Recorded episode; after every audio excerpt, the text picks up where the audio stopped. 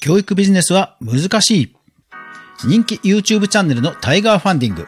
毎回ドリームを叶えたい志願者がプレゼンをし、投資家たちとのリアルなやり取りを展開する人気番組です。投資家側のスキャンダルがあり一時休止していましたが、再び再開をし、人気を博しています。そして今回、e スポーツと教育という私にとても馴染みのあるテーマでしたので、それでは早速学んでいきましょう。おはようございます。クリエイターのかぐわです。いつもご視聴ありがとうございます。今日の内容は、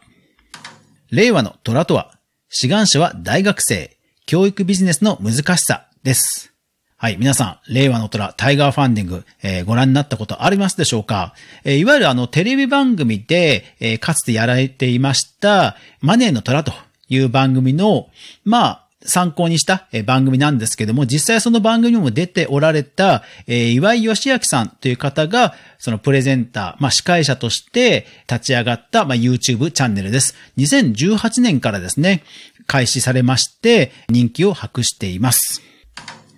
で、この番組なんですが、本当に毎回ですね、こういろんな志願者の方が出てきたり、また投資家の方々もですね、こうユニークな方が本当に多くて、ただね、毎回すごく参考になる意見があって、いやー、本当楽しいんですよね。で特に私もその、えー、フリーランスで長年やってきましたので、こう、ビジネスの視点もわかるし、まあその志願者の方の思いもすごい刺さるものがありますし、やっぱり両方の視点で楽しめるんで、本当毎回楽しみにしています。さあ、そのタイガーファンディングで今回、どんな志願者の方が出たのかと言いますと、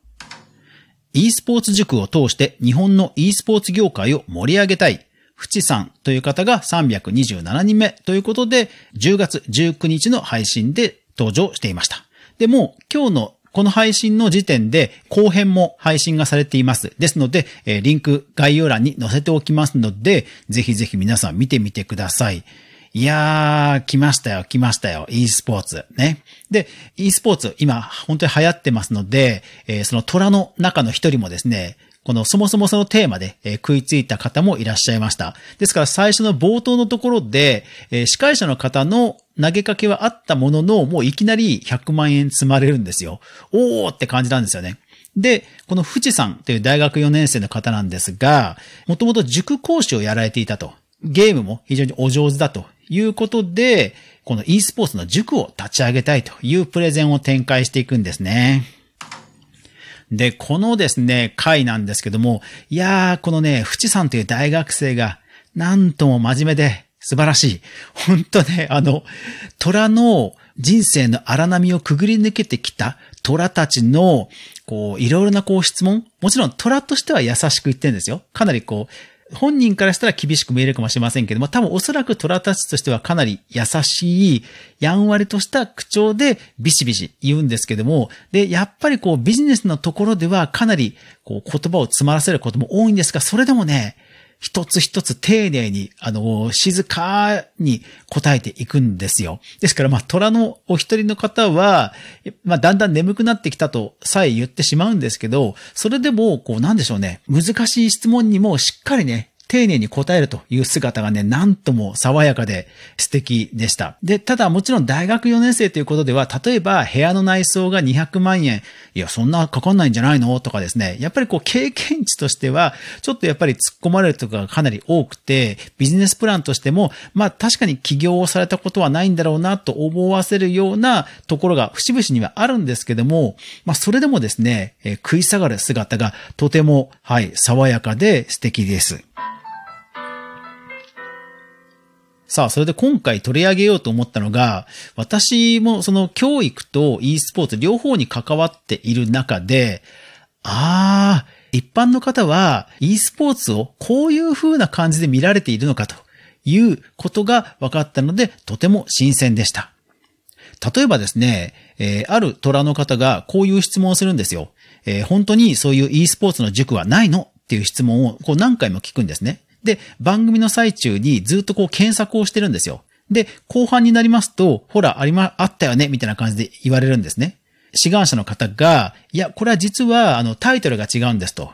いうふうにおっしゃられたんですね。で、えー、マインクラフトというゲームで、確かにそれはまあ、いわゆる e スポーツのタイトルとしてはちょっと違うんですよね。あ、やっぱり一般の方からするとゲームっていう一括りなんだなと、やっぱり、うん、思いました。だから逆に言うと、そのビジネスとして熱い思いを持っている人は、どうしてもその熱い思いの方にほだされてしまって、一般視、客観視するっていうのが、やっぱりなかなかしづらいんだなっていうのを改めて思いました。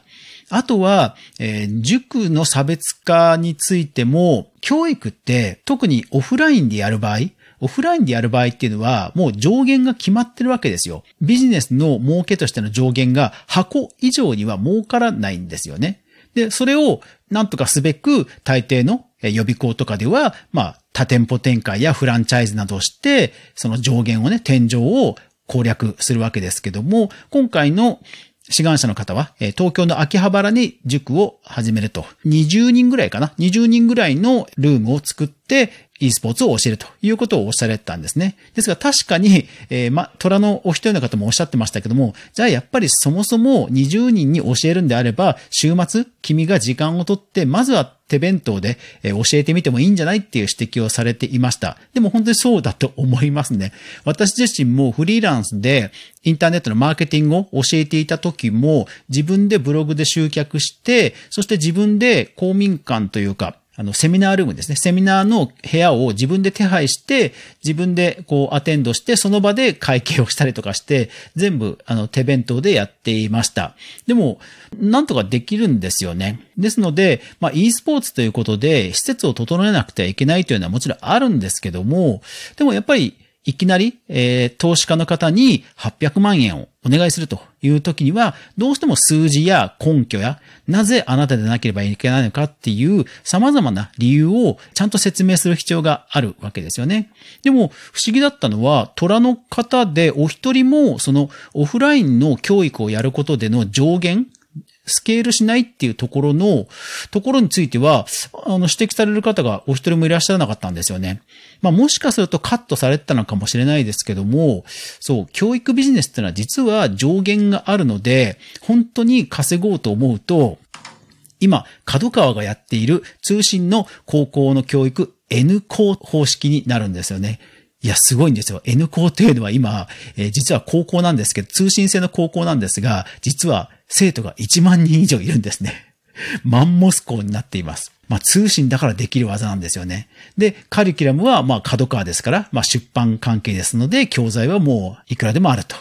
いうことで、やっぱりね、そういうね、工夫を、まあ、スケールを足す、スケールをするためには、やっぱり通信ですとか、教材を売っていくというようなやり方になるんですけども、そこにはまあどなたも言及はされておらなくて、じゃあ800万本当にこれ回収できるのかと。ところや、え集客の大変さなどを突っ込んでいました。で、まあ、さすがにそのあたり集客に関しては広告ということで言われていて、やっぱり突っ込みがたくさんあり、あって、たじたじという感じではありましたね。ただ本当ね、応援したいなと思って、私、一次ソースを当たったんですよ。実際あの、タイガーファンディングのホーム、YouTube の概要欄に、フチさんの志願者のリンクが書いてあったので、見てみたら、え YouTube チャンネルは6人登録者がいて、ただ動画が1個もないんですね。で、連絡のリンクとかもないんですね。で、ツイッターの方は、リンクはある、ツイッターへのアカウント、ツイッターのアカウントはあるんですけども、そのツイッターは全然運用していないんですよ。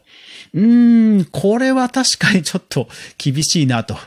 なんか全然個人的にお話ししたいなと思ったんですけど、全くこう当たる方法が見つからなかったので、ちょっと残念だったなと思いました。ですので、もし、もしこの配信を、ふちさん、聞いていたら、私は虎にはなれませんが、何かしらお力添えできることはあると思いますので、ぜひぜひご連絡をください。お待ちしております。クリエイターエコノミーニュースでは、かぐわが毎日クリエイターエコノミーに関する記事をブックマークしていく中で興味深いものをご紹介しています。そして毎日夜9時から、あ、違う。毎日夜10時、失礼しました。毎日夜10時からは、スタンド FM、スタンド FM というアプリでライブ配信も行っています。ぜひ、ポッドキャストの皆さんもおいでくださると嬉しいです。というわけで今日も最後までご視聴ありがとうございました。いってらっしゃい。